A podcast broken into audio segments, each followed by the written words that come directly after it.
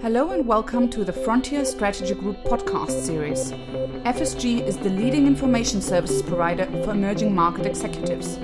We partner with business leaders at over 200 multinationals by providing them with research, analytical tools, and data that helps power their emerging market business strategies. The focus of today's podcast is a discussion with Alexa Lyon, Senior Analyst for FSG's Sub Saharan Africa practice, about her recent report on Angola a country that is currently facing many economic challenges.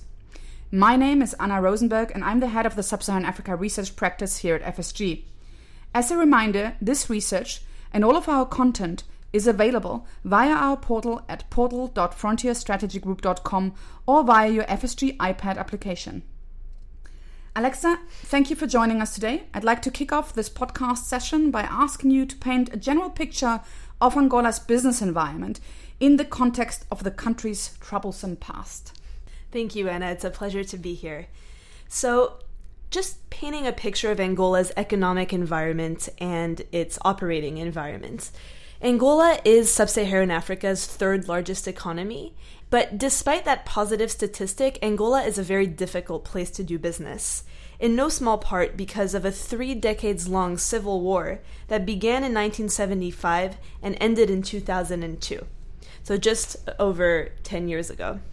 And the Civil War was at times a proxy war during the Cold War, and it produced the political makeup that we still see on the ground to this day, where you have one party, the incumbent MPLA, that's led by the current president, Jose Eduardo dos Santos, and the opposition UNITA, but beyond influencing today's political class, the war devastated the countryside, it devastated infrastructure, and it led the middle class to flee abroad. And it also dented demographics in a way that there are few older and middle aged people that are left in the country. So, as a result, it's a very youthful country, and that translates into operational difficulties around the infrastructure, but also around the policy making because of inexperienced policy makers and a short term mentality that really emerged from that war. That being said, since the end of the war in 2002, the country has registered very strong growth and rapid improvements in the business environment. So it's really evolving since 2002. That and Angolans also rank as the happiest people in sub Saharan Africa. That's that's very very good to know actually for our clients, especially those uh, selling into the entertainment industry. um, but Alexa, despite the difficulties that you just outlined, Angola is one of the most important markets for our clients today. In, in fact, we are just upgrading it uh, in a variety of our research research reports to be a tier one market alongside Nigeria, Kenya, and South Africa. So, for the benefit of our listeners, please explain what transformed Angola into such a large economy today? Sure. So, if I were to boil down the one element that transformed Angola from a war torn economy to a massive opportunity for clients, it would have to do with oil. It's the second largest oil producer in sub Saharan Africa. And when oil produ- oil prices were quite high, this boosted government revenues. It boosted government coffers and translated itself into big, big spending, as well as opportunities for multinationals selling to the governments. On top of that, oil revenues and oil extraction created a sizable elite and an expatriate community, particularly in Luanda.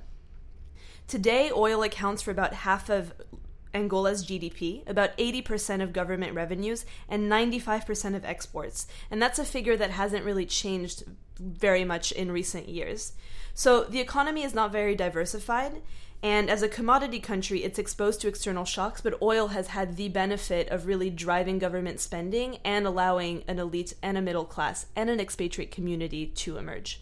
So, Alexa, while I understand that government revenues depend largely on oil, and we're going to talk about the oil price in a moment, a lot of our clients from across different sectors have been focusing on Angola.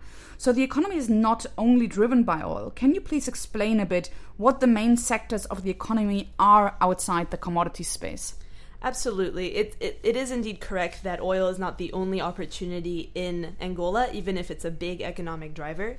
So, some of the other sectors that have been receiving a lot of investor and multinational attention are in construction, infrastructure, real estate, especially since the government has had the resources to really pour money into infrastructure development.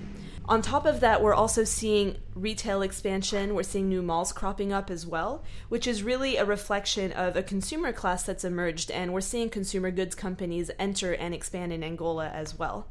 And finally, agriculture is a very, very important sector in Angola. It's the largest employer. And so, for economic growth to really take off, there needs to be investment in the agriculture sector. So, to your point, oil is not the only opportunity on the ground. There's opportunities in retail, in infrastructure, construction, and in consumer facing opportunities. Okay, so the economy is increasingly diversifying as well. That's very interesting. Let's talk about Angola's reaction to low oil prices now. How has the country fared since the oil price started to decline um, about June in 2014?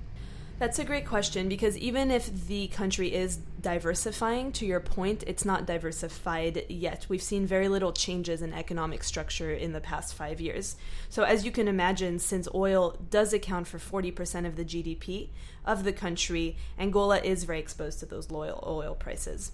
So, as a result of low oil prices, we're seeing the kwanza depreciate quite dramatically, which fuels high inflation a lot of public spending cuts, and muted demand across sectors. So let me just go a little bit in depth about each of these things. So as far as the budget cuts, the government cut the budget by 25% this year, and it still needs to compensate for revenue shortfall. So it's actively trying to borrow on international markets to maintain even the lower budget that it just passed.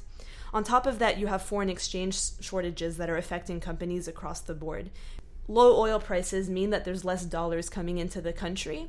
And on top of that, you have past policies that were passed in 2013 that really emphasize the de dollarization of the economy. So, in essence, oil operators had to convert all of their profits into kwanzas, and that measure is backfiring against the economy today, on top of the fact that there's just low oil prices and less dollars flowing into the market. So, as a result of these foreign exchange shortages, companies are faced with higher costs in repatriating profits. Distributors have less access to foreign exchange, which leads to delayed payments, and banks are also rising borrowing costs. For consumers, on the other hand, that means less demand. Almost everything is imported in Angola, and so with such currency depreciation, we're seeing far less demand. So, just to put some numbers around this, Portugal, which is the largest trading partner, or one of the largest trading partners of Angola. Its exports to Angola declined 41.3% quarter on quarter between Q4 of 2014 and Q1 of 2015.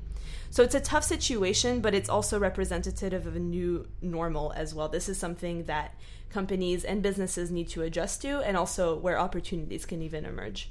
Yes, uh, so it's indeed a new normal that a lot of commodity exporters, I think within but also outside Africa, are, exposed to, especially because we don't expect the oil price to rise significantly in the next uh, two to three years or even beyond that. So, what has your research found about the effect of low oil prices on the Angolan economy in the long term? So, over the long term, multinationals should brace for lower levels of government spending than historical averages, and the sectors that will be reprioritized are construction and power projects. We're also seeing shifting consumer preferences on the ground. So, consumers are still spending. They will continue to push for more formal retail, but they will also opt for the more affordable option on those shelves. So the days of carefree spending are over. Instead of demand for Lamborghinis, we might see a shift for more average options such as a Ford, just to kind of put it in comparison. Toyota, probably. Yeah, or it might be a Toyota. But what's very important as well is that companies are capitalizing on this shift in consumption patterns by investing in local production and in packaging to cut costs. One great example is Bella Beer, which is a new brand that was founded by the China Investment Fund, and it's now on sale in major supermarkets. We're also seeing another a local supermarket called Kero that is expanding, and a clothing chain called Brazuca that is expanding rapidly. So consumer brands are seizing the opportunity through local production. They're expanding, and they're keeping a long-term view on the Angolan middle class, which is absolutely necessary to succeed in this kind of market. Yeah, so the country remains a, a long term opportunity despite going through some challenges. But tell me, is the government in fact supporting this push towards localization? Yes. So, there used to be a lot of talk by the government to diversify the economy, especially after the 2009 oil price decline. But the thing is, price rebounded shortly thereafter, shortly after that decline in 2009. And very few policies were in practice passed to encourage investment in non oil and gas sectors. This has changed. Now that oil prices are low, the government has a newfound urgency to promote foreign investment because these oil prices have not rebounded yet. And so we're seeing policy and tax reforms. We're seeing the devolution of power from the National Investment Agency, which is called ANIP, to ministries. We're seeing the loosening of minimum investment amounts. We're seeing a reduction of corporate tax rates. We're seeing the transformation of the labor law into one that is more employer friendly as well as a simplification of the process to set up a company on the ground. So, companies are now benefiting from faster timelines for project approvals. They have greater bargaining power, provided they access the right minister or the right point person. And there's just generally more expedience around investments that are not in oil and gas. Well, that's uh, indeed good to hear. I know that this is a major pain point, has been in the past, at least for a lot of our clients, to um, basically set up a company and go through the entire bureaucracy. So, is it fair to say that the government is not adopting a protectionist stance towards business, as we have seen in other markets? For example, in Nigeria, we have seen uh, more import bans in certain products. What's your view on that? So it, it's a nuanced view. So on the one hand, yes, the government wants to encourage as much foreign investment in as many diverse sectors as possible, as it realizes that diversifying the economy is key to avoiding future shocks. So it remains open to business. It's passing these policy changes that reflect that openness. But at the same time, we are seeing erratic policies. It did introduce an import ban, as like Nigeria, but then repealed it. So companies need to brace for some erraticism around policies as governments figure out the the perfect, if you will, response to this crisis brought about by low oil prices. Companies should also expect increased competition from Chinese companies, especially in public construction companies, as the Chinese government is awarding a lot of financing to Angola to compensate for that revenue shortfall in exchange, in a sense, for preferential treatment on the ground. There will be more competition, but there will be an openness towards investment on the part of the government, but there will also be uncertainty around policies. So it sounds like business is not at a standstill despite the low oil price effect on the economy. And, uh, uh, tell me, beyond the low oil price and, and the policy reform you've been talking about, what should companies monitor in Angola today that is going to affect their operations in the next few months or years? Companies should monitor the political situation. Imaginably, as the economy is in crisis with high inflation, currency depreciation, customers are really feeling the pinch, and this can produce social tensions. On top of the fact that the government is facing elections in 2017, and it will do all it can to appease any tensions, so whether by discouraging protests or spending on populist items such as housing. The elections themselves are uncertain. There is a weak opposition, so the MPLA is likely to win regardless of who the successor might be, but there still is going to be erratic policies, ministerial reshuffles, and greater room for social discontent. So the political situation, the elections, and Angolan responses to the economic crisis are all elements that companies need to monitor as they consider their targets and consider their operations. So it sounds like Angola is at a crossroad right now, prompted by the low oil price, but also because of the political change going on in the country. And these are, in fact, maybe developments that cause a little bit of volatility. But if you look at the at the heart of it, it seems that those are positive developments for the country, especially as luxury spending patterns of the elite have not been very sustainable for the country. What is your view on on on that? Do you think Angola has entered a new period, a new normal? Yes, so this is a new normal for Angola. I think the positives that emerge are around shifting government attitudes towards investors that are not in oil and gas, as well as the rapid pace at which policies, which are crucial for an improving operating environment. However, there will be pain. I mean, the currency has depreciated, inflation is high, oil prices are expected to remain low for the next few years. So it is a new normal and there will be pain, but opportunities will emerge. And incentives are being crafted by the government. So the response is there. And Angola remains a top market for multinationals. Few are halting investments because of the crisis, and they realize that entering today could actually benefit them in the future. Investing in Angola requires a long term view and especially patience around business hurdles.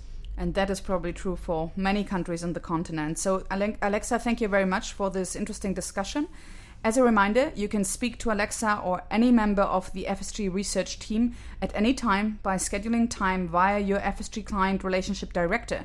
You can also access our Sub Saharan Africa Research Archive and all of our content on Frontier View at portal.frontierstrategygroup.com. This concludes our podcast. We wish you great outperformance in your emerging markets, especially those in Africa.